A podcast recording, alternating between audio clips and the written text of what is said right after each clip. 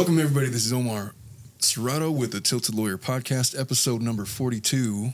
And today we're going to talk about Alexee Trevizo, uh, the 17 year old senior graduating high school student class of 2023, who allegedly was not aware that she was pregnant, um, unabashedly gave birth in the bathroom of uh, Artesia Hospital, where she left her baby in the trash to be found by to be found by nurse and staff members. She's currently facing life in prison as she's been charged with first degree murder and child abuse leading to death. We're going to talk all about it for about the next 90 minutes or so, so you're going to want to strap in. Let's get started. What's up, everybody? I'm Omar Serrato, experienced and practicing attorney, fierce litigator, and unofficial commentator on the most popular legal issues of the day. I'm the host of the Tilted Lawyer podcast, joined by Ileana Colon Rosa and the TLP crew, where we break down the human aspects of law that everybody wants to talk about. I've been a practicing attorney for many years, but nothing in this show is or should be taken as legal advice. We're not going to pull any punches. We might even get a little bit dirty, but we want you to join us anyway. Except we're not joined by Ileana Colon Rosa this afternoon, as she is uh, preoccupied uh, with her own um, affairs. This afternoon, I'm joined by the Tilted Lawyer podcast crew, who is diligently searching their phones for information about this week's episode. Um, Melissa Pacheco and uh, Kashida Desai Patel. And um, so this afternoon. So Alexa Trevizo. Last week we did a case involving Chad Doerman, and he was the gentleman from Ohio, and I use that term very loosely, who executed his three boys in savage cold blood. Um, Alexa Trevizo is a much different suspect than we're accustomed to. By everything that I found about her, all of the images floating out around her, she was a high school student, 17 years old. She was preparing for her graduation, she was preparing for her senior prom, milestone moments in the life of any young girl. And she was either knowingly or unknowingly pregnant with a child. She went to the hospital complaining of stomach cramps, and around 1:38 in the morning on that fateful day, she runs from her hospital room. She goes to the restroom, and as was described by the staff members of the hospital, uh, it was a it was the scene right out of a horror movie. There was blood all over the place on the bathroom, on the walls, as if there was blood squirting um, in all four directions as she had ripped uh, the umbilical cord from herself, detaching herself from her young baby then, that she had then subsequently discarded in the garbage. The baby was then found by a nurse um, or a, a, cleaning service lady, and it was reported, and then the rest of this entire melee ensued. She's since been charged of first degree murder, significant because the DA thinks that she planned this all along. There's questions that are swirling right now about how much knowledge her mother had about the pregnancy. And in clear, candid camera, they have her on body cam footage discussing the incident with her mom, where the mom basically tells her daughter that we had talked about this what happens when young girls abandon their babies, as in, was there a conversation about what happens if we give birth to this child and you try to discard it? I don't know, but there it's been speculated, and mom hasn't been charged with anything, but it's been some of the question and discussion that's been taking place with this particular case going forward. So, Alexee Trevizo, who was she? Uh, she grew up in Artesia, New Mexico, not California. Um, there is a city uh, in California called Artesia. Um, but the specific details about what we know about her un- upbringing are very sparse.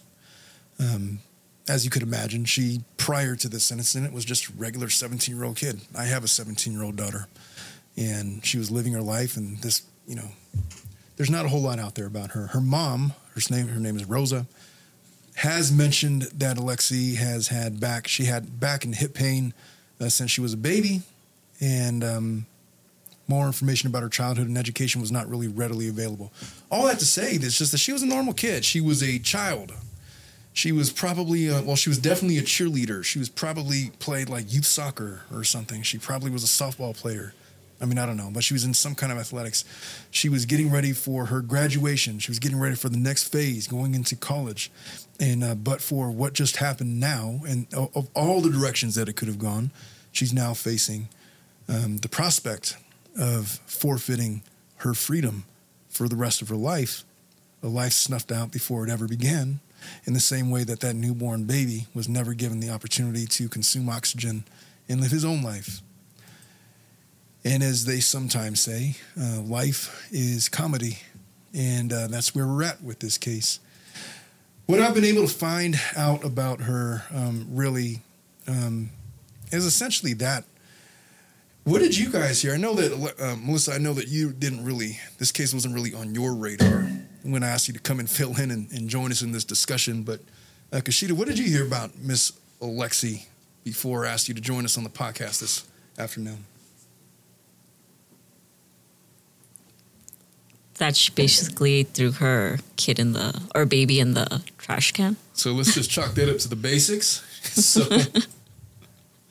um, well, here's what I was able to find from Inside Edition. They published an article back on June 30th. They said that the boyfriend of accused murderer Alexee Trevizo um, spoke with the police officers, a New Mexico police officer, for about two hours after his newborn son was legally declared dead boyfriend name was a, a gentleman, a young man named uh, Devin Fierro.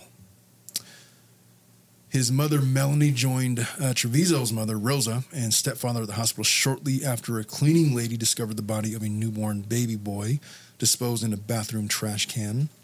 Um, and at 4:19 a.m., the group was briefly questioned by a police officer from the Artesia Police Department, as the footage showed. And in the 12 minutes of body camera footage obtained um, that everybody's pretty much that's interested in following this case has already seen.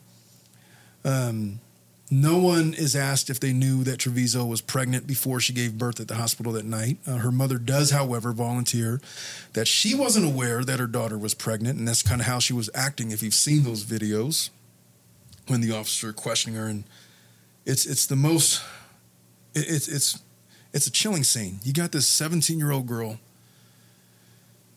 who looks like a just she doesn't look any older than 11 12 years old she's a child and she's now given birth and they found her dead baby in the trash and what must have been going through her mind at that moment she's acting like it was uh, she was there for like she's getting she's gonna get yelled at by the principal or something and then go on to i don't know snapchat or whatever kids do nowadays hey i heard there's a new one uh, Threads. You guys know what Threads is? Threads. What is from Threads? Instagram. What is Threads? It's like Twitter.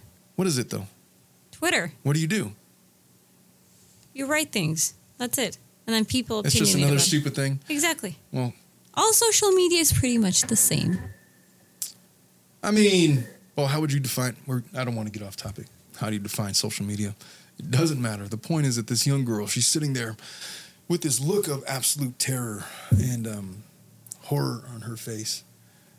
But it was like it, it. There was this disconnect for me because in most of the cases that we cover, it's cases of obvious evil, where it's very easy to personify um, the manifestation of the subject and define them as such. This little girl sits up and she looks, you know, like she could be my daughter. She looks like she could be your girl's daughters, sisters.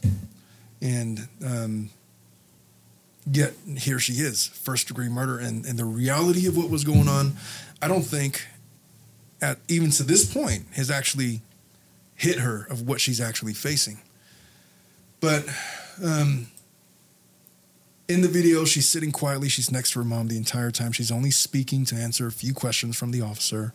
The officer then informs her uh, that um, he and Trevizo had been dating. This is the boyfriend talking to the officers uh, for almost two years. They briefly discuss some of the pain he says that she had been experiencing in recent months, obviously from her pregnancy. Lower back pain is a clear sign. Um, Fierro says that the last time Trevizo complained about the pain was the previous night, just a few hours before arriving at the hospital. Fierro said that today, or I mean yesterday, she said it's really bad, her back. And last night we were on the phone together and she said her hips were hurting bad. And I asked if anything else was hurting, and she just said everything was hurting because she was probably in labor. Rosa, the mom, then tells the officer that her daughter has long had back and hip pain since she was an infant. The officer also asked Fierro at one point, So I'm not trying to be rude here, but you more than likely will be the father. And then the question causes both Rose and Melanie to laugh, while Fierro just solemnly nods and confirms, Yeah, yeah, I'm the father. In his stupid little um, adolescent 17 year old voice, I can imagine. Rosa then breaks down in tears uh, just 30 seconds later when the officer briefly, uh, briefly discusses afterlife care. If you've ever dealt with or seen or been involved with um, what happens when a newborn dies, there's an entire Stillborn? production that takes place. Yeah, where they literally will bring in like photographers and um, counselors and try to help whoever needs it to, to get over the grief. And so that's what they mean by the afterlife care. Sometimes, if it's a stillborn baby, they'll literally dress it up and take pictures with the baby. And you've seen them, those pictures, I'm sure. Um, so, this is, as far as we can tell, um, the timeline according to Inside Edition. It was the early morning hours of January 27th. So, this year, Trevizo arrives at Artesia General Hospital complaining of severe back pain. Tests were run by hospital staff who came to discover that Trevizo was pregnant. And according to an arrest affidavit obtained by Inside, uh, those results had not been shared with Trevizo when she told a nurse that she had to use the bathroom. Which is, uh, when I initially read about this case, I thought that nobody knew that she was pregnant, but apparently they'd done the test. They found out that she was pregnant, which kind of brings one thing that I know that the defense attorney for Trevizo um, is focused on is malpractice on the part of the hospital. So they failed to inform this girl that she was pregnant. She comes in complaining about back pain. She claims to not be aware that she's pregnant, but the hospital knows that she's pregnant. And as far as I'm aware, when a woman goes to the hospital in labor, as they must have known that she was in some kind of distress. Not only in labor, in general, when a woman goes into a hospital for anything, the first thing they run is a pregnancy test. Well, yeah, they did. And then they found out that she was pregnant. And so I guess my question then becomes why wasn't she in like pregnancy protocol, like uh, monitored going to, uh, especially since she says she has to go to the restroom. Why there wouldn't have been a nurse right there with her? Now they say that the nurses were they were there with her, but she locked the door and she was telling everybody to get out. But she was in there for a really long time, and then they go in after the fact whatever. But I just know that the defense team of uh, Trevizo is focusing on the officers' malfeasance, and well, we'll see where that the, trial scheduled for this case in October. I don't know a whole lot of details about how uh, the defense is going to come out in this case, but I did see an interview with the defense attorney where he's essentially um, very convinced that his client is innocent, meaning that she had no idea. And uh, when the baby was born, she didn't know what to do, and she was afraid. Seventeen-year-old girl. She's not really trying to defend her leaving the baby in the trash, just stating that there was measures that the hospital could have taken to help the situation. Maybe could have had that child survive. That hospital specifically had a policy where if you're going there, it's an unwanted pregnancy, and you don't want the baby, then no questions asked, just give it up, and we'll take care of it. Basically, what they say. And one of the uh, nurses on staff was asked that very question. He even said that, look, she could have just delivered it, and we would have, you know, no questions asked. Uh, no consequence to her, uh, went through the appropriate protocols to have the baby adopted. Instead of that, um, in some kind of awkward reunion 25 years later when the child goes to try to discover the identity of his biological parents, well, he's, uh, he's gone. There's no, no opportunity for that. So, um, after the discovery of her pregnancies, the results of which were not shared with Trevizo, um, a timeline of that bathroom trip, which is included in the rest affidavit, it states that Trevizo was, she first goes into the restroom 1.39 a.m. and remained in there for about 20 minutes, leaving only when hospital staff threatened to open the door because she's like, hey, it's enough. You need to come out now. And she locked the door. Um, as staff started treating Trevizo, a member of the cleaning crew was called into the restroom. A housekeeper was called to clean the large amount of blood inside the restroom. The housekeeper cleaned up the blood first and then went to take the trash can out of the trash and found it to be much heavier than usual. I can't imagine how much heavier. How heavy is a trash bag, would you say? That contains medical waste, maybe a couple of pounds. If it's a newborn baby, it couldn't have been more than six, seven. Well, I guess that's probably enough to throw somebody off. Um, the housekeeper says that she looked through the trash can and found a tied up trash bag um, underneath other trash. The housekeeper then saw what she thought to be a baby and immediately calls in two other nurses. And once confronted with this information, Trevizo said that child had been stillborn, authorities allege. So here is the difference. So legally, she's charged with first degree murder. Um, first degree murder requires malice of forethought, meaning that she had, in order Thought to prove this it. case, she's going to have to prove not only that the DA has to prove that she knew about the pregnancy and that she intended uh, to murder the baby um, after it was born, and that she did murder the baby after she was born, and then you know try to cover it up. That's the case that they have to prove. If they can't prove that she didn't know that she was pregnant, then it can't be first degree murder because what's the plan? Here's a baby. I don't know what to do. Now it's heat of the moment. At very best, um, you have uh, involuntary manslaughter or second degree murder or a heat of the moment murder. It's like, um, you know, something where you didn't plan it, but in self defense, you got really upset at somebody and took out a gun and shot somebody in the face because they pissed you off. That's uh, that's not planned. That's uh, that's not premeditated. It's just it's heat of the moment. So the other thing is, if the baby was stillborn, then the death was not caused by her, arguably. If it came out and it was already dead, then I'm not sure what you have, but what you don't, what you definitely don't have, is a murder on the part of mom. So if the defense proves that she didn't know about the murder and the baby was stillborn, then there's no case here. There's other charges they could p- potentially focus on, but murder in the first is not going to be one of them. If that baby took even one breath and was alive upon exiting the womb, then you have murder charges. So that's what this trial is going to focus on when the time comes. Um, so after everything, so she's confronted by the police. Trevizo was allowed to go home and continue to go to school um, until an autopsy comes back, and then it showed it showed that the child had air in his lungs and that there was evidence of a hemorrhage that is consistent with hypoxia. That finding is inconsistent with the claim that Trevizo made to the hospital staff when she said that the baby was not breathing.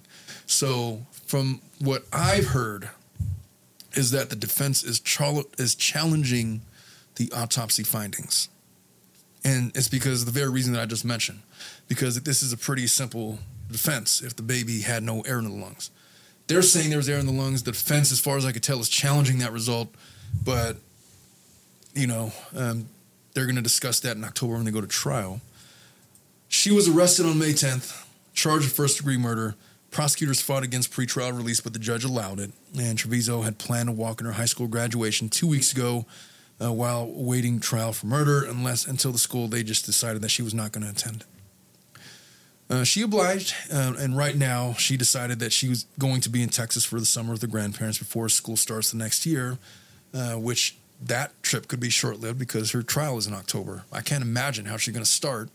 Um, October is mid fall semester. So, um, again, she's carrying on as if, um, you know, everything is A OK and she's going on with life as usual. But there is a real uh, crossroads here in her life where in October there will be a independent panel of 12 jurors who will decide her guilt or innocence and decide whether or not she gets to have a life past 17 or if she's going to spend the rest of her life in a New Mexico prison cell uh, dealing with uh, replaying the events of what happened back in January over and over until the day that she dies. That is what's at stake. Um, she did go to prom though, and even though the, the school rebuffed against it, I guess she was able to attend graduation. You had mentioned something like that, Melissa. Um, She was allowed to graduate. it's just kind of awkward. I don't know. What if you girls were accused of anything like that? And that's obviously probably the talk of the school. And do you go to graduation or do you stay home? As my as her defense attorney, I'm advising her to just stay out of the public eye as much as possible. Yes. Would you even feel comfortable? Like, what would you do? 17 year old Kashida, 17 year old Melissa. How do you handle this situation as a young girl? I wouldn't have left my room. Exactly. Like my room, not even my house, my room. Well, she did. she went to prom and, um, you know, lots of other things. Um, important to note Fierro has not been charged with any crimes. I don't even feel why they needed to say that, uh, but he hasn't. Um, we talked a little bit about the incident in the hospital um, and how the staff had discovered it. Um, I think it's worth uh, listening to some of the interviews from the staff and how they found um, the baby to be. And I think we're going to do that. Let me just pull up this video and make sure that I have it lined up. I had it lined up, and you know what I did? I accidentally uh, closed out of it. Okay, here we go. Yes, I'm fine. Ooh. All right, let me bring it over here. This is from Law and Crime, and what we're listening to is number one, we're going to see a couple of things. We're going to see the surveillance footage of her rushing to the restroom to deliver the baby. And then we are going to uh, listen to the staff uh, talk about how they discovered everything that happened. Uh, but let's go ahead and, and take a listen. Let me just make sure I can get in that screen. Here we go. Purplish, but but still not like pink. You know, I don't know how to describe it. You know, Never, I've never seen anything like that, I pray to God I never see it again. It's what seasoned medical professionals called a bloody massacre, comparing this crime scene to a horror movie. Brand new body camera captures the unsettling aftermath when a high schooler gave birth in an emergency room bathroom, allegedly killing her newborn son. I've never, ever seen a reaction like that girl. On January 27th, 19 year old Alexee Trevizo was admitted. Look at that girl. Look at that girl. That's an average 17 year old. Like, I mean, like, I look at a girl like that. She's just a baby. yes. She's a child.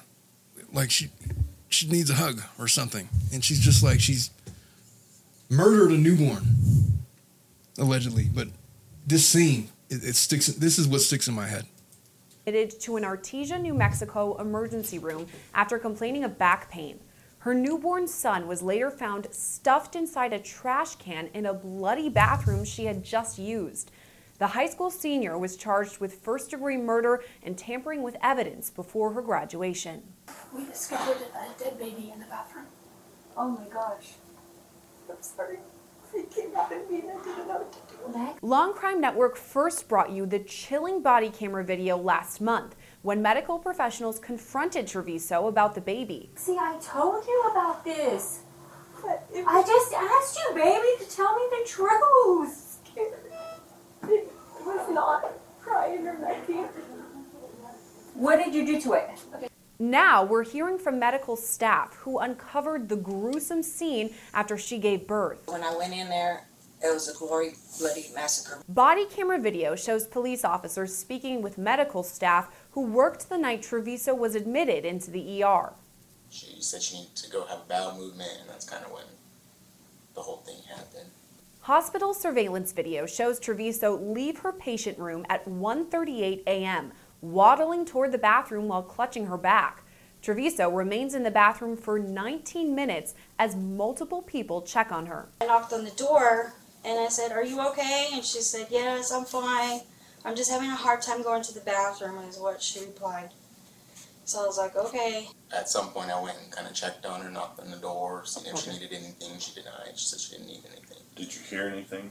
I didn't hear anything. Flush, Uh, the toilet flush? Yes, after a while, I started hearing. So I probably checked on her one, two to three times. I'm not exactly sure. And then I just kept hearing paper towel dispenser Mhm. and uh, flushing and like the water running. And I knocked again. Did she need anything? Denied anything. And then eventually it got to a point where I said, "You need to come out." And I, got, I asked the uh, the clerk to get the key to unlock the door because obviously she locked the door to go to the restroom. And uh, whenever I finally we finally had the key to unlock it, she opened it and just kind of walked out. Did she say anything at that She didn't say anything. She was just looking kind of straight past me and went back to the room. Surveillance video captures that moment as Trevizo leaves the bathroom and heads back to the patient room. It was then that hospital staff got a look at the bloody bathroom for the first time. And all I saw was like blood everywhere, like on the walls, on the toilet. It just looked like a horror film. Police speak to multiple people who saw the bathroom, describing fresh blood on the walls, floor, and near the toilet. The toilet's right here where you're at, mm-hmm. and then the sink's right here. It was like up this way, blood splatter. What if Like In your in your line of work, what would cause that kind of splatter? I think something that got pulled out or ripped. Like like if you rip something and blood just went. It was like All right. So I don't want to play the entire thing. Okay, thank God you stopped that. I was getting dizzy.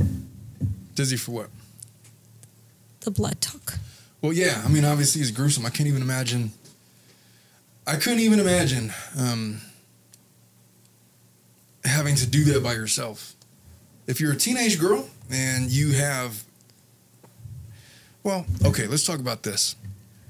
This didn't happen to either of you, thankfully.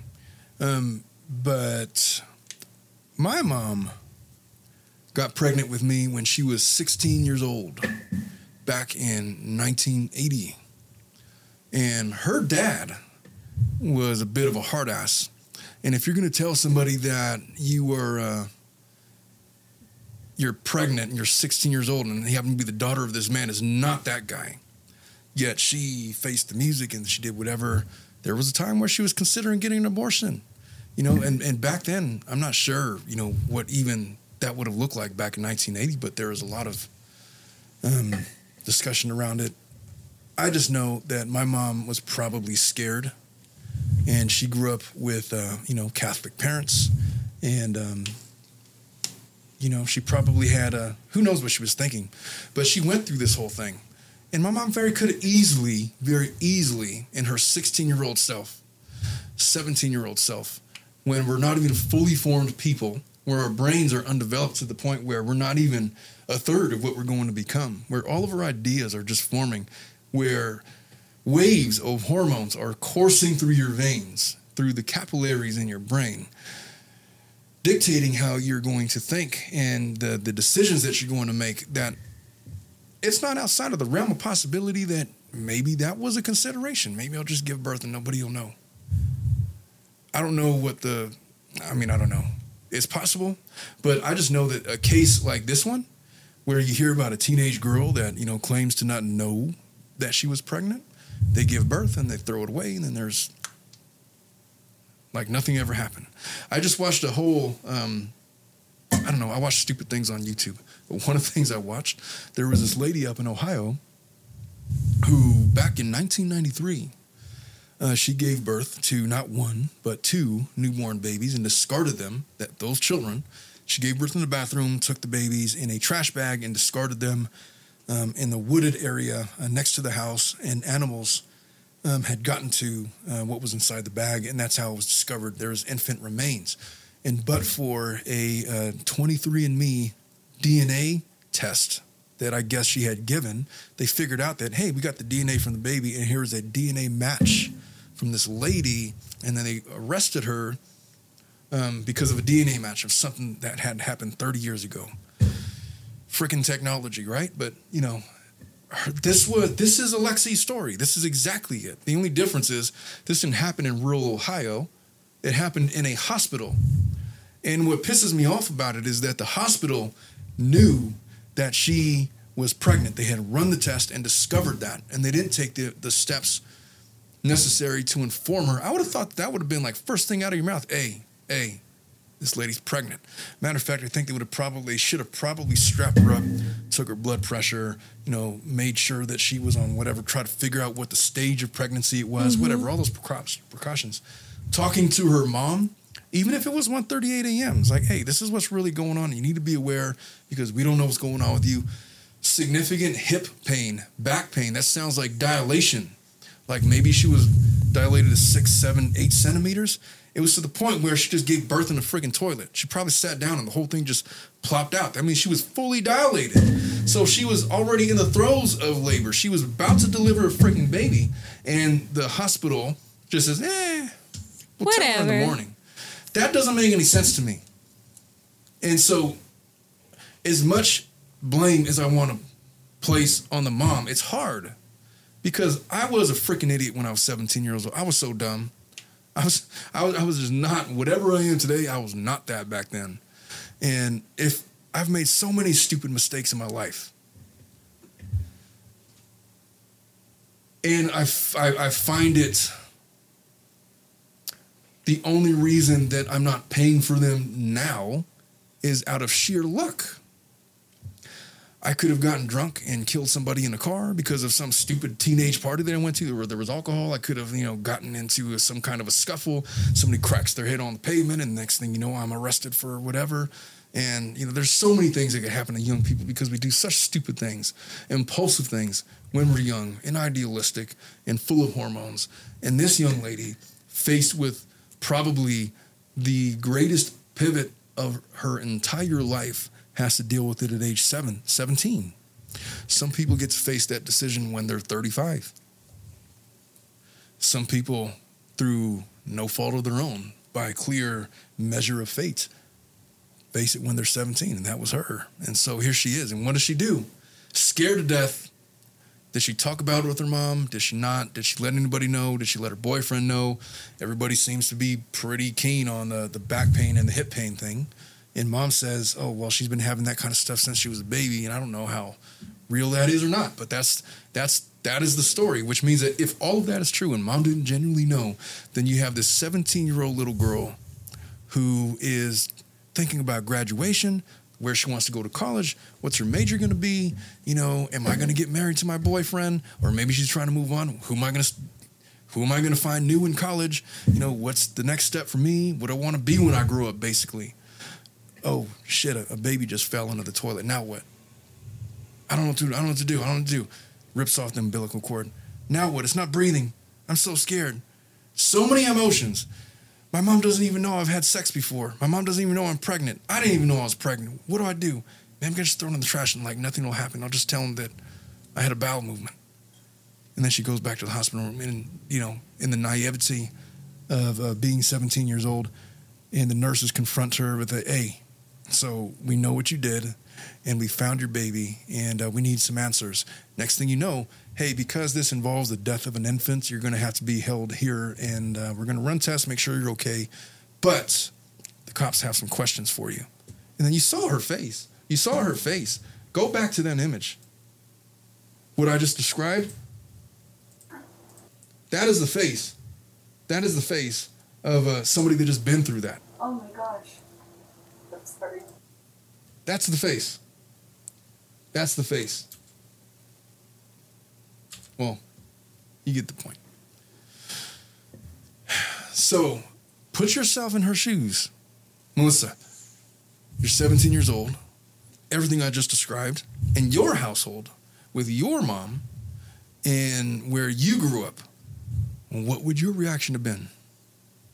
Not 30 year old Melissa, 17 year old Melissa. I, I think I would have froze, like Like she did. like exactly something like that. And actually, her mom's reaction gives me a little of hint that she was suspicious about it when she said like we've talked about this before I think her mom was suspicious was about weird, it. wasn't it? Exactly. It was, and how she stood up and she's like, "I told you, I told you," and then she started crying. Gives me a reason to think that she was suspicious of it. They talked about it, and she had like Alexee denied it. She's like, "No, mom, you're crazy. No, no, no." And now this is like blowing in your face.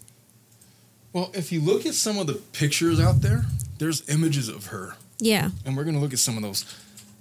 It's kind of baffling that anybody would not have considered that she was pregnant if you look at her cheerleading photographs. So let's take a look. So here's one. This isn't the greatest picture, but um, look at this picture right here. Oh. This is her, and this isn't even the worst of them. I saw that one too. I was But like, really? Look at this. And you see the size of that girl. You saw the size of her sitting in that hospital bed. She looks no bigger than you. She's tiny. What's she like five foot one, 88 pounds, nothing? Something like that. And she's got this going on. So a school counselor, a parent, a teacher might not have had, you know, the ins- the instinct to maybe ask her some questions. And I don't know if that's happened or not. I just I question whether or not mom actually didn't know anything. There's no way that like you said, based on what she asked her, there's no way that she didn't know that her or was least suspicious that her child was pregnant. Let's look at another one. So that was one. What did I just And now do? that you actually mentioned the school, that's another point we could like raise an eyebrow on, because there's always nurses and counselors. And I went to a school that did a mimic to public American schools in South America, and I know here that the actual teachers' body, teachers, principals, nurses, everybody, everybody's always like walking around, and the single slightest thing that is like out of the ordinary, they immediately either report it or like they bring the parent or they bring the child if it's high school and they speak to them and they actually raise a question or like they start researching on it or like maybe talking between them like hey what do you think is going on? It's it's like this like when we handle um domestic violence at home or stuff like that when we see kids that have been that have bruises or have burns or stuff like that like it's automatic that schools reported doctors reported stuff like that so it's weird to me that she's in high school Look at these pictures. and look at this. we're seeing that look at that like, Look at this one. This like picture. come on She's, cheer, she's cheerleader. Okay. look at her leg it's like so so Her legs do not match this. no That is a pregnant lady. yes This is not a chubby teenager. Is all I'm saying. And then this one, I guess, you know, I mean, come on, man. It just doesn't match. Like the, the body proportions, the arms, Look the legs. arm. This is a pregnant belly. There's no way that's anything else. And if it isn't, there's some severe health problem going on. very bad like a, a very bad colon disease or something like that Kashida, put yourself in that situation. You've just described as you're 17 years old in your household, whatever that was like, and that situation, not 35 year old Kashida, 27 or not even 17. even worse, 17 year old Kashida. What do you do? Let's just assume that you didn't know that you were pregnant, all right? And all of a sudden, you sit on the toilet and then, holy shit, it's a baby. How do you react? What would you have done? I think my parents were pretty strict, but um, I still would have went to them. Like I probably gone, I would have went frightened to them, but I still would have said something. And it's weird, like in her situation where she just gave birth in the bathroom and didn't call out for help or anything either. Like she just like, oh, let me just clean this scene up and then just walk out casually. So the way that the doctors described was exactly that way. Like, um, okay, so she finally opens the door, and then she doesn't even look at the nurse. Just kind of like walks straight, like nothing ever happened, just hoping that it's all just going to be brushed under the rug. And um, the way that the woman describes it, I don't know if it's a cleaning lady or a doctor. She's like, like you see the wall that's right next to you, and it was like splashed with blood, and if somebody have taken something and ripped it out, and they don't do anything immediately. It's like they find the baby a little while later. Like they don't investigate the thing at all. You know, it's it's a little weird. well, they did. Uh, They, they um, I mean, I don't know if the cleaning lady did or not, but she Mm. alerted people as fast as they can. But it was without life. Too late. No, a- but I'm saying that's the cleaning lady that did that, not the actual medical staff. Like, I don't think they took it seriously. Like, why was she like, Like nobody inspected. yeah, Um, Mistake wants to correct us that she's um she's she's not 17. She's not. Holy shit, she's 19. So she's an adult technically. How is she 19 and a senior in high school? Well, That's- I was we 19 just talked and a about that. senior in high school, but I turned 19 in May, graduated in June, so it could be that way. Okay, my assumption was that she was 17 because she said senior in high school. That's usually year 17. or But- 18. Okay, so she's 19. Um, all right, so if I adjust every all of my analysis from 17 to 19, um, my analysis doesn't really change. 19, you're still kind of dumb. No, you're still a child. I mean, at 25, I was still kind of dumb. You know, 27, 30. Now I was all right at 30, but 20, 20 25, 27, um, 19. I was. I mean, I don't want to talk too bad about myself. I'm just going to say I would not have been confident that I would have been able to raise a child at 19. And um, I think about that. You know, I had parents that were teenagers. They were 16, both of them. Um, my dad at 16 was an idiot. Why? Because he was a kid. At 16 years old, I was still watching freaking cartoons. Maybe not, but I was like uh, playing video games. I was, you know, I was a kid. Uh, my mom was, um, she was a kid. And I'll never say that my mom was an idiot. I'm just, but she was a kid. She was a child. And, you know, now that I think about it, in it's, it's funny, the, when you have a, a mom that's young like that, my mom is 59 years old. And then I look at her and like, hey, um, we're not all that far apart in age. Like, I mean, we are, but we aren't. It's like not that, you know. Um, I had my daughter when my first when I was 25 years old, which is a much more res- reasonable age to have a child. But you know, my my mom, my dad. It's hard to think about what life was like when they were kids because they were kids at the same time I was a kid. Like when I was five years old, my dad was 21, my mom was 21. Children, children.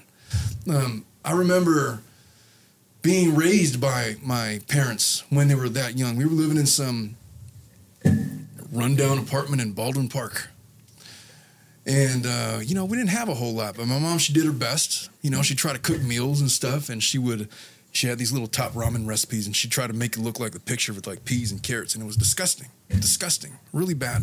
but, you know, she did her best, and she got better. But when she was older, when she was, you know, developed as a woman, as child, I mean, it's hard, but you know, she managed and she found a way, and I'm still alive, and I turned out okay, as did the rest of my siblings. But um, it's hard for me to judge a 19 year old and and and be too harsh on them. I don't want to be harsh on them, but the reality of it is that we're left with a dead infant, and the law system in in the United States, not just the state of uh, New Mexico, is such that if you take a life, uh, then you are uh, responsible for it, and there's certain penalties for it, and that's what this young lady is taking. And they they have. Um, she doesn't even have the possibility of being charged as a youth because she's over the age of 18, which I think is kind of bullshit.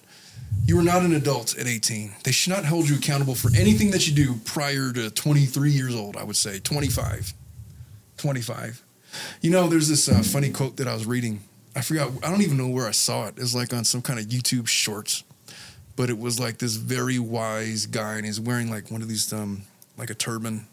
Um, he's he looked like he was like a Sikh religious a Muslim? leader. Um, I don't think he was Muslim. I think he was, uh, well, an offshoot. He was Sikh, I think. But Are you talking saying- about Punjabi? I don't know who I'm talking about. Like- who am I talking about? Are they the people that wear the turban? Yes, yes. So anyway, so he says he was talking about democracy, and he's like, democracy, it's like uh, it's supposed to be a government for the people and by the people, but the people are retarded. I feel like He I has a feel like point. that's literally what he said. This this wise old sage was saying, and I feel like what he was really saying is the voting age in America is 18. The age to buy a gun in America is 18. Oh, that was the uh, Rittenhouse case. Remember him? Um, Yeah, that's too young. How, how when you were 18, did you vote? No. Did you? Mm-hmm. They're not here, of course. Who'd you vote for? Not here, of course. Remember, I became a citizen after Well, forget you then. Yeah, I don't count. Never mind. All right. Well, when I was 18, it was 1998. My first presidential election was in 2000, and I voted for Al Gore. And I remember the whole hanging Chad uh, conspiracy theories and all that kind of stuff. You guys don't even remember that stuff, huh? Wait, are you talking about? There's a Al document. A versus docu- George Bush. Yes.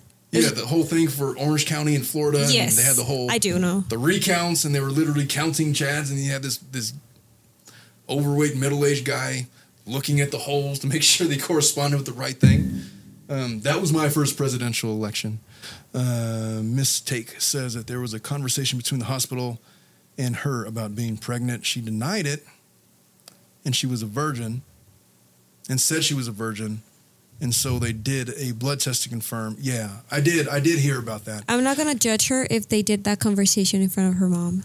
Well, I, I doubt that the hospital did that conversation in front of him. I just sincerely doubt it. But there, on the video we were just watching, if we would have got a little bit further into it, there was a nurse that actually said that they were talking about. She was still trying to convince everybody she was a virgin. It's like, okay, well, you just had a baby, so that's out. So Yes. let's get to the bottom of it. But yeah, I, I did know that. So, um, but even so, Do you my, think she said that in, because of her mom? um, I strongly believe so because if I'm, I don't, I'm gonna put this out. Please don't massacre me on the comments. But I'm getting the gist that this is a Hispanic household because Trevizo is a Hispanic last name and Oh, his that's a stretch, isn't it? name Trevizo. is Rosa. So I'm like, yeah. pops me. It's like a Hispanic household. You know that's a shock in Hispanic culture. It isn't. Like, Give me a break. I'm Hispanic. Hey, Teen pregnancies are a very real thing. no, no, no. I'm not saying they're not real. We breathe like rabbits. Oh no, no, no, that's true. But I'm not saying they're not real. We all know they're a part of it, but I'm sure like every Hispanic family feels like, yeah, it's a part of it, but it's not a part of us. It's away, far I'll away. tell you what. I was just I was having this conversation with Kashid before the show started. Like um, I feel like I feel like this kind of thing that you hear about is more prevalent in higher income households because of um, pressure, because of uh, you know. I just feel like in certain households and certain cultures, teenage pregnancy is more common Yes. and it's not that it's not as big of a deal. But if you're expected uh, to perform and go to college and do all these things and maintain a 4.0 GPA, and your parents have put you through private school and they've invested all this time and money into you and propped you up as this perfect kid, all this pressure that creates on the kid, you know, creates its own form of psychological poverty where they have no ability to account for what if things are not perfect. And so when faced with adversity at that level, um, they resort to trying to sweep it under the rug. Whereas opposed to, hey, my mom had a kid when she was 16. What's a big freaking deal? It's like, so yeah, what see, was her raised me appropriately. background? What was that? What was her I background? think That she I'm not sure, I but think I she comes from an immigrant family. Um, I don't know anything about her background. I've tried to find information about her background, and it's not readily available. Um, but her mother seems, a- aside from that questionable conversation that she had on camera, where she's saying that we talked about this. Like, why would they talk about that? I've never talked about my mom about. I mean, I'm a boy, but um, I would never have a conversation with my daughter about discarding a baby in the trash. And Okay. I, I don't think she was referring to that, but Yeah. what do you I think, think she was referring to? the sex talk. She's 17. She's about sorry, 19, about to go to college. well, but they or maybe she could um, be talking about like we talked about this before, like are you pregnant or not, or because she was like showing, you know, Exactly. It could be about It could that be too. about that, not discarding a, a human being, but about that. I don't know, but it sounds fishy to me. I don't know. Why For me, she already knew. Like in my opinion, she already knew, or at least she was suspicious of it. If she was suspicious of it, um, which I find it, I feel like if I was a dad, I'm a I'm a girl dad, right? I got three daughters. Yes. Four, three, 17. And um, when there's stuff going on with my daughters, I know. I know. I don't have to ask that many questions. But I'm intuitive with my daughters that way because I'm their dad and it's my job. And if there's something like that, if my petite little daughter, and my daughter's not petite, she's like five, three, She's an athlete, soccer player, right? But if she came around with the bell, it's like, okay, bullshit. What's going on? We're going to the doctor right now. Exactly. Either you got cancer or that's a baby. There's some parasite growing in there, and I need to get. To yeah i think like as a like parents in general they have this instinct about knowing if the slightest thing is off with you because they they know they know like everything about you you could just be like sad or like one day and be like what's wrong you know or like you could be acting weird they'll be like what's up I feel like I know when my daughter is, is menstrual. I could just tell. so I feel like I don't talk about it with her. I just make sure we're stocked up on like the Advil and the Midol. I don't mess with the supplies anymore. I let other people do that job. Mm-hmm. But um, you know, when she first got her thing, um, I didn't interfere But- too deeply with that. But thinking about it, a lot of parents don't talk to their kids about certain things. Like mm. Yes, it's growing up in my family, mm-hmm. sex was never talked about. Mm. Um, that's a hard thing for a man to talk about with their daughter. even like my my mom, like she never talked about anything about that with me. You know, I learned it through my friends. I learned it. My in mom never spoke to me about birth control. Birth control Yeah, was the me- devil. It was profane. We don't speak about it. We you don't see it. You don't smell it. You're you're away from it. Yeah, exactly. Same.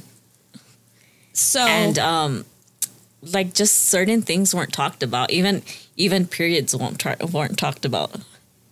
I haven't talked about them either. You know what to do? My daughter got her first But period. uh, imagine your Just own mother not talking about it. So I understand in her situation having things to talk about, but being like weird because like all those stuff I learned in school. Like my mom never taught me anything. at least you went through school. yeah, because we had those special like- classes in school. I don't know if they Oh, okay, had that. sex education. Yeah. Yes. But yeah, it's say this, true. man. When my daughter got her menstrual, I bought her a bag of supplies from CVS. And I directed her to my mom and said, Here, go talk to her. She'll help you out. Here's a heating pad and a stock of Midol and some pads. And um, I left it to um, more qualified individuals to have that discussion with her. Exactly, because she's a woman, so she understands women's like things. But I'll tell you what, if my daughter came home with like some kind of a bump on her belly, okay, I just don't think that one's getting past me for any reason. There's no way. There's just no way. There's no way. So, and that mom does not seem like the type that's going to let that kind of thing go. Like she seemed like she was on top of things. Yes. She seemed like she was fairly intelligent. She seemed like she was fairly successful. I just don't buy the story that she didn't know what was going on. I don't buy it. Me neither. Maybe it was like ignorance is bliss. Like if She wanted if to I play think, stupid. yeah, if I think I'm just gonna hope my daughter's not pregnant, you know. Oh, I get what you're saying. Like, Like I, Like, I have may- a feeling, but I'm not, I be hope my daughter's not but pregnant. I'm just gonna ignore it and it'll Mhm. go away yeah, eventually. Yeah. It's it's you know, there's certain sub okay, I'm speaking from the perspective of a male. And I don't ever intend uh, to have well, I don't it's not that I don't ever intend. I do not one of my biggest fears in talking with my daughters is bringing up topics of sex and pregnancy because I don't look at them that way, man. Like my daughter, when uh, you know she's 17 years old, I still look at her like she's like four or five years old. You know, when I take my girls to go get ice cream, I still get her an ice cream like she's still the same. It's just I remember like things she used to like back then, and it, it's in my mind she's always going to be like this four, five, six, seven year old little girl. Yeah, girl. her age paused. It doesn't matter like how old she is. It's just how it's always going to be. And so talking to her about that kind of stuff. But I'll tell you what, when I found out that some guy had done her wrong, it took everything within me to calm myself down. I mean, I was I was so tempted to do so many things that I'm not going to discuss on this podcast. But um, men go through a different thing than women do. I specifically went through a very different thing than than you know anybody else had to go through with my daughter. Um, and I'm thankful that the women in my life, you know, my wife, my mom, were able to talk to her about those kinds of things. I guess the point is that if there's something off like that where my daughter is very clearly in distress, I don't think it's something that's going to get passed without at least so much as a cursory um, inquiry on my part to figure out what's going on. And what's more is, um, my mom, um, when things did happen, was kind of the first to alert me to certain issues that led to full on things that well so i guess you know if i'm saying that that kind of like destroys my argument. I'm just saying is um, the baby bump thing. That's a very tangible thing that is not going to go unnoticed by parents that is involved in their child's life. And so in this situation this little girl having that coming home with that. And she's our cheerleader. And it's not like oh i'm just going to wear a heavy sweater. Look here she is in a cheerleading competition.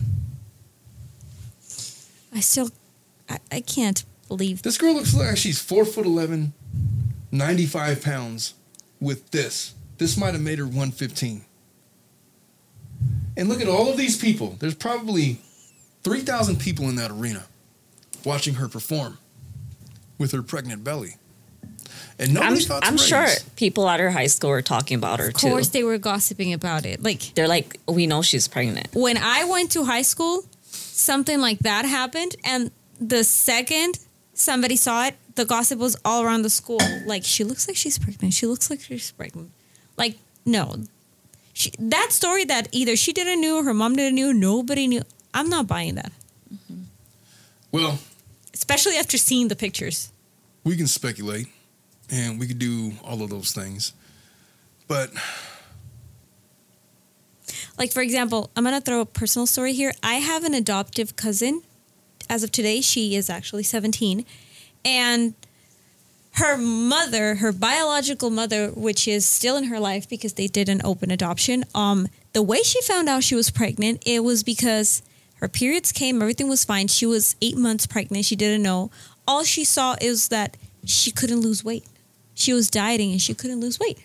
So she, because of that, that was alerting to her. She went to the doctor. She's like, she was, I think she was 21 when that happened. She's like, okay, I'm, I'm not losing weight. I'm dieting and everything. And I, I don't get why I'm not losing weight. Could you guys tell me what's the problem? And that's when they told her she was pregnant.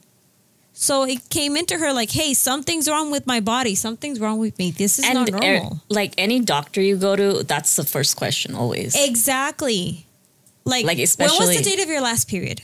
Oh, let, let's, uh, or let's take a Okay, let urine me, ask you, let me ask you this then. How often does it occur that you go more than three months without a period, without raising your red flags that you may have something, some kind of an issue? Not even one month. Okay, but like, that's not if? normal. No, it's not normal at so all. it would be like a red flag immediately. Like I count, I, I count my days. I have my things. A week slips by, and I'm panicking. Three months? Oh my god! Well, like even if you're not pregnant, it's like if What's going something's on? off, Like- you're like, what's going on? You go to the doctor. Like, Exactly. I mean, it's like, how could you go seven, eight, nine months without having a period and just think that everything's a okay? Okay, but ignore ignore it right now. Right now, it's obvious, right? What if you were 17? How how prevalent was that when you were 17 years old, 19 years old, 18 years old? Okay, for me it was. Did you have to say it? For me it was, but it's because my hormones. If when something was wrong, I would either get bloated, or I would get dizzy, or something would happen in my body that it would be like, okay, I'm not okay. I don't know. Do you concur? Like, okay, so when you were 17, a teenager, and you skipped a period for say four or five months, is that like out of the realm of possibility at that at that age? I wouldn't say that long. I would say like three months, because like as a as when you're a teenager to when you're an adult, it's like things change so much for women, you know. And like once you become a woman, everything's more like consistent, rather than when you're a When you're- teenager. when you're a child. So I have some Q and A going on. See some of the questions that we've been sent. Um, did Alexee Trevizo have any previous medical or psychological conditions that could have impacted her judgment? Uh, yeah, she was 19. I think that's medical condition enough. She was 19 and dumb. I think that's enough. That's the answer to that question. Um, why was Alexee allowed to continue cheerleading and attending social activities despite the ongoing investigation into the incident? Um, I don't know, man. It's like, uh, She You looked have, so happy in prom. Well, it doesn't mention that she was allowed to continue cheerleading. She was allowed to graduate. It was controversial. Uh, she for sure attended prom. There's pictures of it. Wasn't that after her baby died? Yeah. Yes, it was Like- after, and the school actually like made an argument that why she shouldn't, she shouldn't attend. And Like I went would be so devastated, like after to not even show my face in prom, if that happened to me. Look, here's her picture of her in prom. I saw it. she was wearing like a beige Yeah, we had this one. This is, um, look, look. She's um fully recovered. Here, let me show the people. Um, I don't know. Putting me in my seventeen-year-old shoes. that that's her boyfriend with that stupid hair. I would highly advise against that as another male. And and his uh, I mean, she's gosh, man, gosh. She looks like nothing happened to her. I think um, one of our listeners just commented. He said that. Uh, uh, where did it go? I just lost this comment. But he was saying something about denial being a powerful thing, which is yeah. Denial is a river in Egypt. He says denial is a powerful thing. Both mom and daughter had to be in denial, sadly pretending something doesn't exist, doesn't make it reality. Yeah, I think uh, if I was 17 years old, I remember how I used to think. And it was like, God, man, oh, whatever is about to happen is really going to suck. So I'm just going to have as much fun as I can today and worry about tomorrow. Uh, Later. tomorrow. Mhm. And so that's kind of, I feel like in, when I look at this picture, that's what I see. This girl that's just trying to put it off. And look, that's that day is coming, but I'm going to enjoy myself tonight. And um, I've been planning for this my whole life since I was a little girl, three, four, five years old, seven years old. I don't know how it is for girls. I know how it is for boys. For girls, how do you view your senior prom when you're a little girl? What does that mean to you guys? I didn't go to prom, so I have no comment. Well, then you're disqualified from this co- this question. Melissa, what about you? Did we have prom? No, yes, we did. It's my graduation ball. I had been thinking about it since I was like 10. So I do get her. my dress, my everything. When I was in high school, it wasn't really a. It wasn't like a landmark thing. It was just like you get to take a pretty girl out to, to prom, and like I remember there's like this whole Titanic thing. Oh, yeah, they have themes here. Yeah, we had a Titanic theme because it was 1997. That movie just came out. Oh, my. I graduated in '98, And, so the it was like, pictures. oh, The picture, like the picture holding people. yeah, Jack, I'm flying. you get to take that picture. I need to see your prom pictures. Draw me like one of your French girls. That was not a high school. Okay, that was not, no, no, no. I think okay, so I didn't go to my senior prom, but I did imagine it because I had a lot of dates, but I didn't go to prom.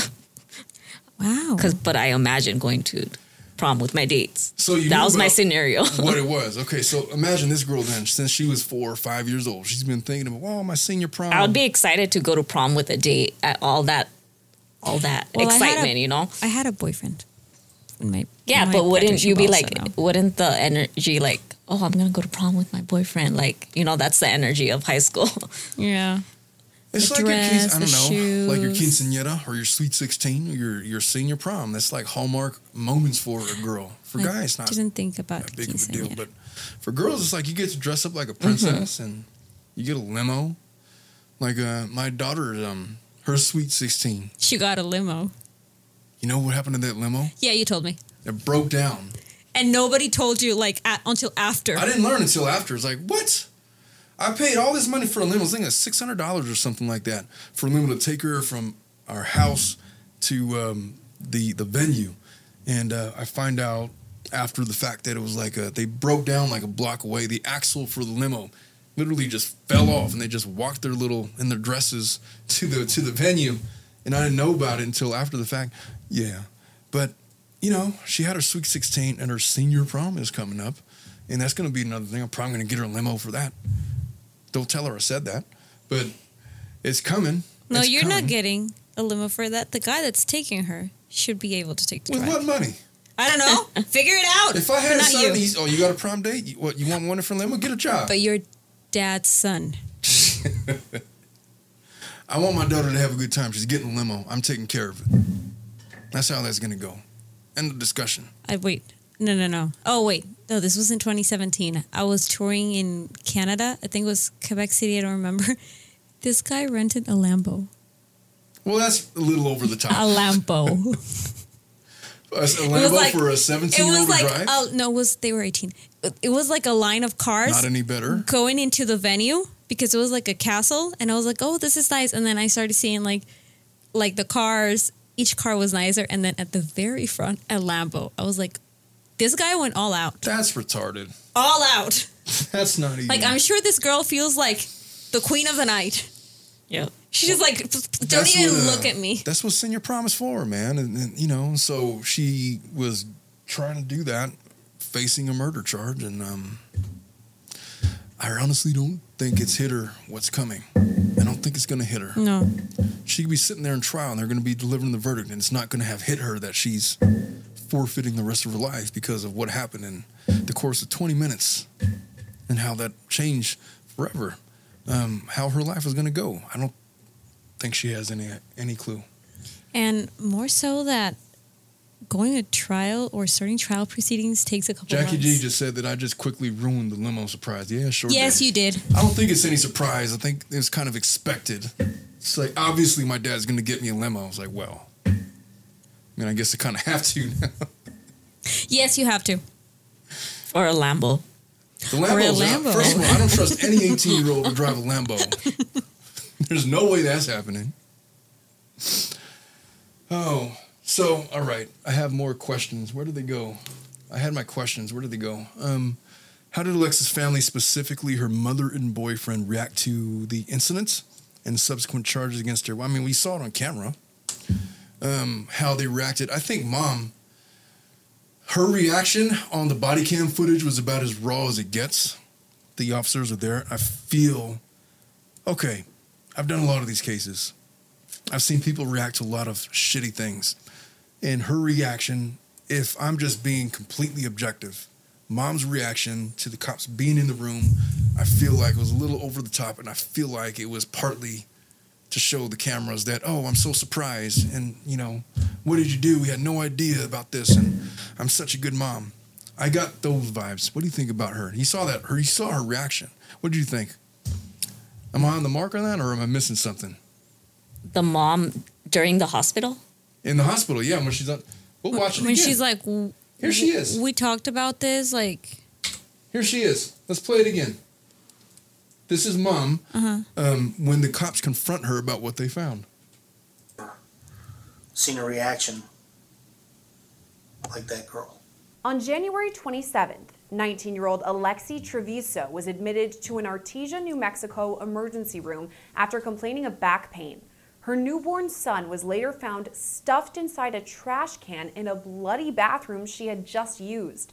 The high school senior was charged with first degree murder and tampering with evidence before her graduation. We discovered a dead baby in the bathroom. Oh my gosh. I'm sorry. It came out of me and I didn't know what to do. Law&Crime Network first brought Okay, that initial, oh my gosh. Seems a little suspicious if you ask me. It does. Doesn't it? Like Yeah. if somebody said, we need dead baby. What are they talking about? Dead baby. She says, oh my gosh. So like my been mom would be extremely like hysterical. Oh, she would not be that calm. Just like, oh Yeah. my god. If somebody said dead baby, wouldn't register. Mm-hmm. I wouldn't say, oh my gosh. I'd probably look at him like a dumbass. Yeah. Like, what? What? I'd have mm-hmm. questions. But Yeah. she says, oh my gosh. You know who says, oh my gosh? Somebody who just processed, who's already processed what's happened. Mm-hmm. I'm not accusing mom of knowing that there was a dead baby. It was kind of like she knew kind the of reaction. of that mm-hmm. baby. Yeah, that's my suspicion too. I've been thinking that since the, the more that I watch this video, the more they start thinking that mom. Can you knew listen to it one more time? Yeah, yeah. Here's the rest of it. clutching her back. Trevizo remains in the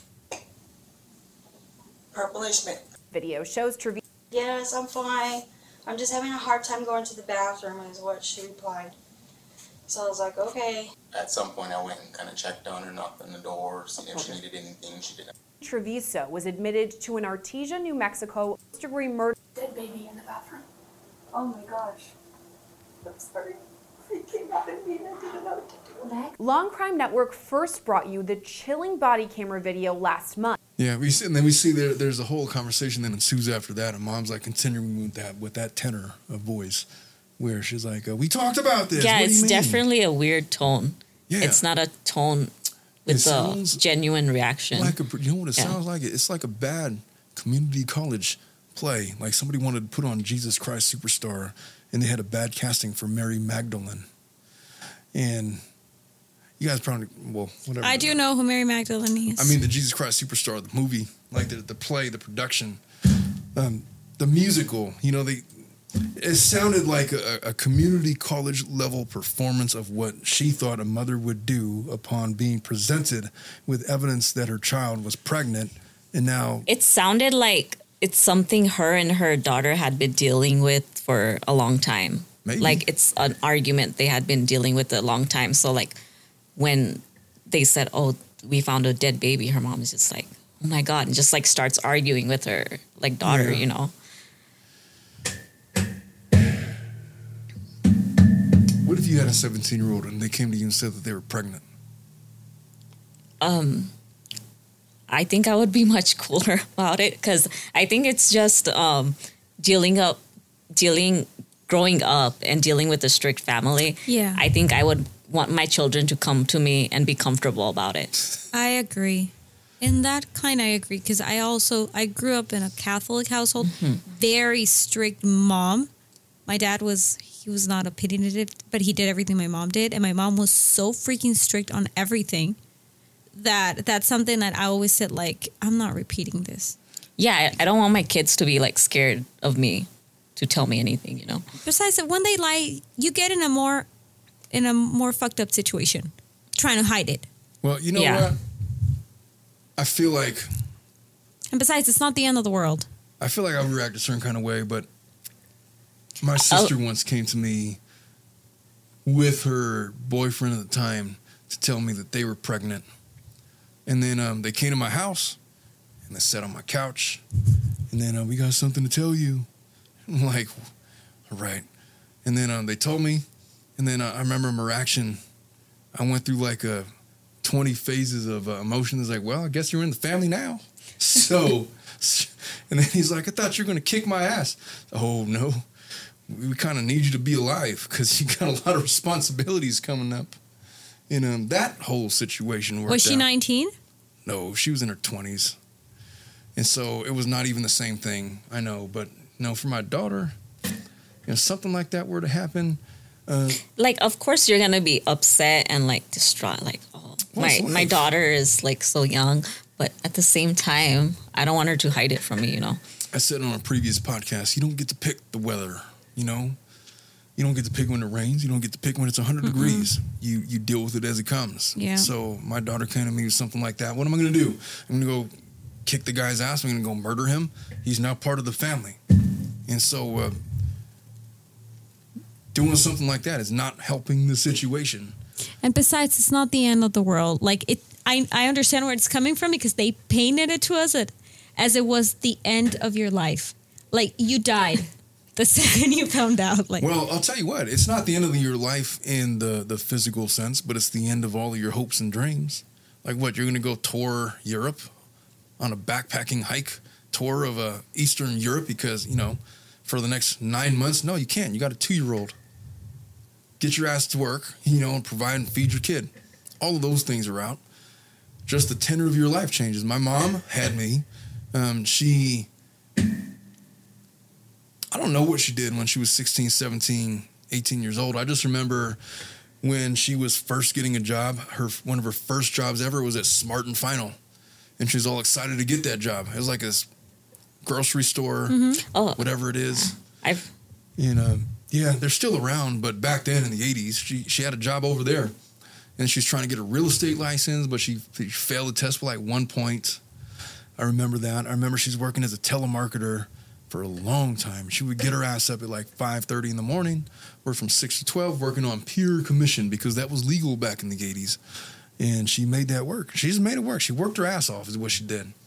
There's no time for mom to go backpacking in frickin' Hawaii. You got a you got you got a baby at home. You got and, and so your life changes in that regard. The tenor of your life changes. It becomes one of of discovery and exploration, and uh, you know, supplementing who you are as a person. To you got to keep this little shit alive. That's what it becomes. And uh, maybe you're lucky enough to have success, and your children grow up and they have success, and you get to have your vacation later in life and your exploration later in life. But if you're having a baby at 16, 17, 19 years old, no, man. Um, you got real responsibilities and um, you've chosen this path and now you're going to live with it. It's just how it is. It's the way it goes. Dad, those are the cards. And so for little Lexi, uh, she could have been having that discussion with her dad or her mom had that baby survived and had uh, appropriate measures been put in place whereby she might have been more prepared to deal with what was coming, but it didn't happen. And now the baby is dead. And rather than having all of those conversations in 20 to 30 years from now, her son doing a podcast and talking about how his mom was this big success and how she struggled and overcame and persevered. She's facing first degree murder charges and the prospect of facing uh, the rest of her life in a jail cell 23 hours a day, one hour's wreck. And uh, good luck with that. Hope your commissary game is strong. 17. That's what Alexee Trevizo is facing, and uh, her trial is scheduled for October. And um, I don't know. What do you even say to that? What do you even say to that? We're just gonna have to wait for October. Uh, another question: Was there any potential negligence or oversights by the hospital? Yeah, I think so. Mm-hmm. I think that that conversation is already being had by the defense team. Um, namely, they knew that she was pregnant and they didn't bother to tell her. Or when were they planning on telling her the next day? Was it the next morning? Um, was there anything medically that they should have ascertained before deciding to wait to tell her? Like, was she maybe nine centimeters dilated? That seems to be an emergency situation for somebody with extreme back pain and hip pain um, who sounds like they're dilated as if they're in labor. Um, so I think that conversation is to come. Uh, what was Alexee's defense during the legal proceedings? Well, it's, it's, basically hospital negligence. She didn't know she was pregnant. The baby was stillborn. The autopsy results were faulty because of this and that.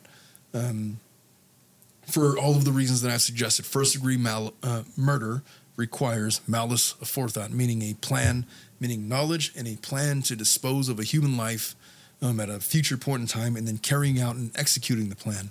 That's what she's charged with. And so the defense of that is I didn't know I was pregnant. And when the baby was born, it was without life. If they could prove either of those things, she might defeat the charges. If she can't, then uh, she's going to go to jail. Mm-hmm. Um, what is the current public sentiment towards Alexee's case in the commu- in her community and at large? I don't know. I don't know. I don't know. I know what my sentiment is towards Alexee. I have a tremendous amount of compassion and empathy and sadness towards her. That's my sentiment towards Alexee. What do you guys think? It's complicated. No shit. It's pretty complicated. How do we judge Alexee?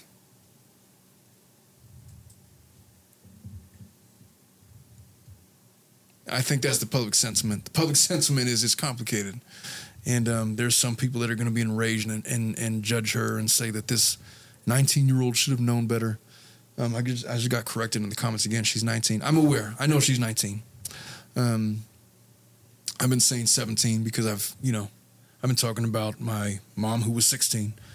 Uh, there was another case where a girl was like 18, and this happened. This, it's not an uncommon thing, you know literally between the ages of 10 to 19, any teenage pregnancy, uh, there's a track record of this kind of thing happening. There was literally a case where this happened, and some lady um, gave birth and tossed her baby in a dumpster. And the baby was discovered like maybe seven or eight hours later, still alive. And that baby since been adopted. And that lady was, uh, I don't know what happened to that lady. Maybe I'll I'll do a podcast on that show, but I don't feel the need. But this happens all the time. Why this Alexee case blew up the way that it did, I don't know.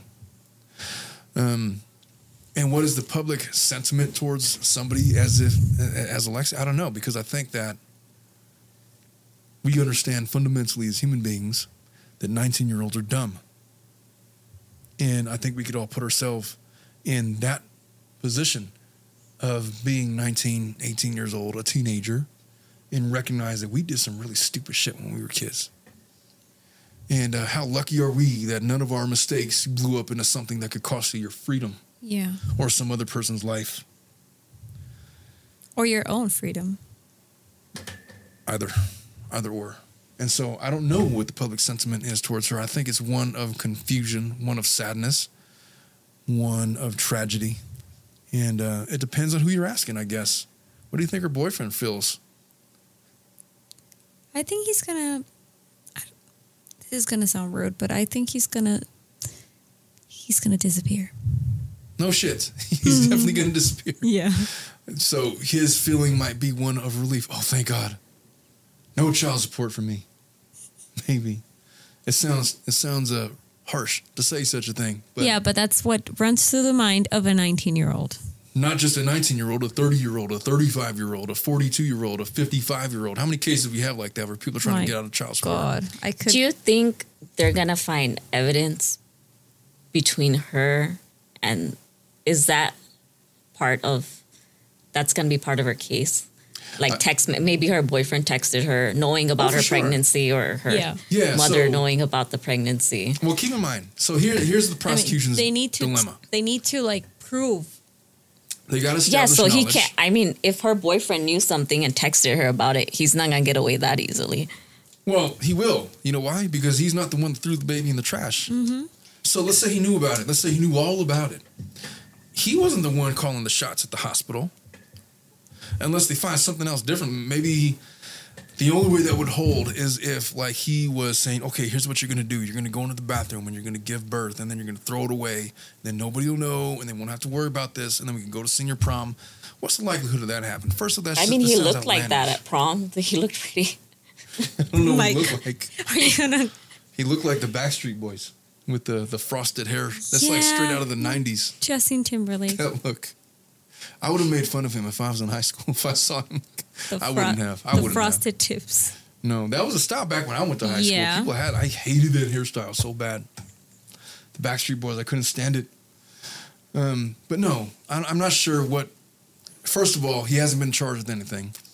Uh, the question of whether or not they're going to go through his text messages to try to determine whether or not he had any knowledge. Yeah, they're going to do that, but mostly because they're trying to determine if she had any knowledge.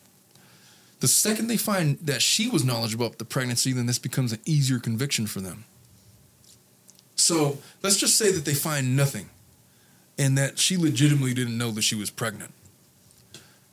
But then the baby is born. Now, what they got to prove is that the baby was alive when she gave birth. The only way they could really establish that, as far as I'm aware, based on similar cases, is whether or not the lungs were inflated with air, because there's that first breath, and that's what inflates the lungs. And you could tell whether or not the baby took a breath or not. If they could establish But aren't that. people in her life just as accountable for her mental health for her to do the things she did? Uh, I no, mean- not for murder. So you're what you're basically describing is something called felony murder.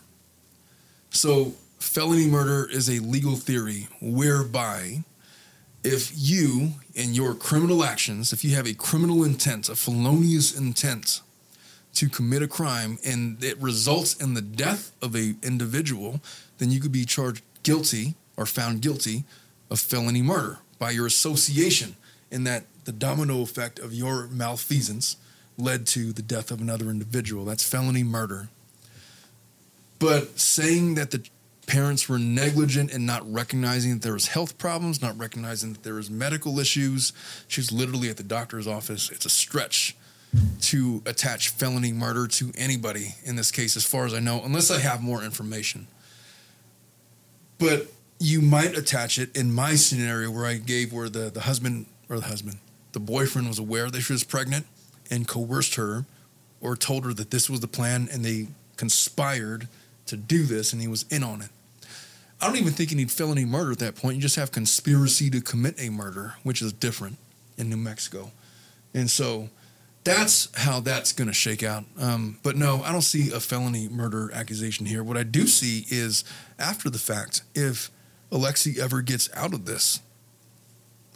A huge lawsuit against the hospital because whether or not you thought that they're, you know, they were being forthcoming or not, and when they found the baby, the fact that they knew about the pregnancy and failed to inform her as soon as they found out about it lends itself to professional negligence, malpractice, whatever, that led to the death of a child and the criminal conviction, possibly, of Alexee Trevizo.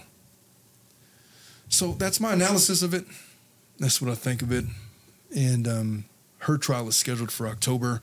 Where we're going with this, um, I don't know. But it seems like the defense is exactly that. The hospital screwed up, not Alexee. Let's not point the finger at her. It's not her fault. The baby was stillborn. There was a significant amount of uh, medical conditions that led up to this event. Um, and the defense has been fairly tight lipped thus far about what those malfunctions were or what they're going to raise. But they're coming out. They're coming out in October. And so we got a murder trial on our hands, and it's going to take place in a couple of months.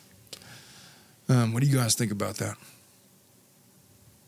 We're just gonna have to wait and see. Because as of now, I I don't feel not competent, but like in the perfect grounds to judge her. Yeah. What do you mean? I couldn't ju- I can't judge her. Like I was 17 too. I was scared. Yeah. So it's a really hard position. You have to consider so many perspectives, not only hers, but everybody's. Well, there's a similar case to this one, not similar at all, but similar in the fact that it involved a child, where this 12 year old little girl uh, stabbed her seven year old brother to death. Just out of the blue. I know she picked up a knife and just started stabbing him as he lay in his bed. Took him to the hospital and she's arrested and she's like this little 12 year old girl. And the officer's like, it's just such this uh, this disconnect between what this child did and the fact that it's a child. It's like, oh. And he's trying to tell her she's going to be okay. She's asking him, Am I going to go to jail? And the guy's like, I don't know. Why don't we just take a deep breath for now? She just stabbed her, her seven year old uh, multiple times. He was in critical condition. Couldn't find out about a day later, the child died. And now she's facing murder charges as a juvenile. Um, and her, they brought her mom into in the interrogation room to um, figure out what happened. She just lost her seven year old child, and now her 12 year old is facing murder charges. Lost both both of her children, and she was asleep upstairs. She just got home from her shift. Single mom. Anessa asks, um, since she's an adult, is that the only thing that's taking her mom out of being charged of anything? Bless you. Anessa asks, is, since she's an adult, is that the only thing that's taken her mom out of being charged of anything? If she was a minor, could the mom be charged? Um, the answer to that is no.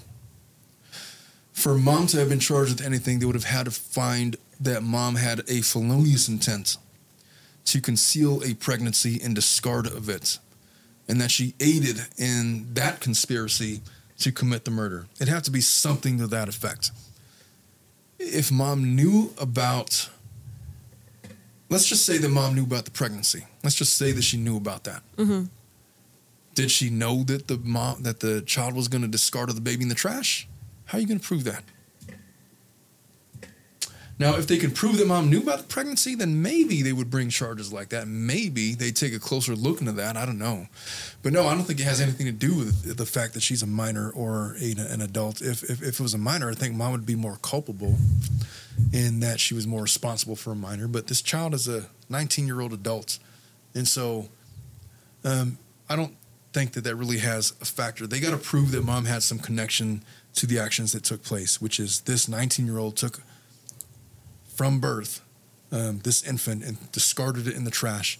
How that occurred, how the death occurred, is another question. Did she drown it in water? Did she uh, just throw it in the trash while it was still alive and it was like gasping for air? And that's how I just know that the autopsy showed that there was air in the lungs, the one that I saw. Defense claims that there, there, there's some indication that they're going to try to challenge those findings. But if the baby wasn't stillborn, then the baby died somehow. Was it drowning or did it just suffocate because it couldn't breathe on its own because there's no doctors there and it was discarded in the trash in a plastic bag and it maybe had a, a, a plastic bag over its face? I don't know. But that's going to be key in determining whether or not Alexee gets convicted of anything. So, with that, um, ladies and gentlemen, this has been ex- episode 42 of the Tilted Lawyer podcast. And if you made it this full hour and a half, uh, thank you for listening with us. If you're listening to the live stream, thank you for participating. I really love it when you guys participate. It gives me stuff to talk about. And if you guys are listening to this in your podcast, um, while you're cleaning or driving or doing whatever, I really, really sincerely appreciate all of you. Um, I do. I'm going to announce that next week we have a very special show. It's going to be a follow up on the Maya Kowalski case that we've been following, um, where I'm going to talk and interview live an individual uh, that had her children taken away um, for similar reasons to why they took away Maya Kowalski's kid. And Maya Kowalski, if you recall, is the lady that committed suicide uh, when a judge had denied um, her giving her daughter a hug. And then the next day, she was found from the rafters of her garage. That Netflix documentary. We're going to retouch that topic. And there's been significant discussion and controversy over my comments about Maya Kowalski. People think I've been unfairly victim blaming her, which I'm going to address those uh, comments on uh, next week. We'll talk all about it, all about it. But more importantly, I'm going to have a special guest interview participate for that hearing. If you guys can make it, I would greatly appreciate you guys showing up and uh, participating and asking questions where appropriate. And uh, we will get to that. Until then, make sure you guys keep your doors locked because you never know what's going to happen in this crazy world. Keep your loved ones close, and we're going to see you guys next week. Bye bye. Bye.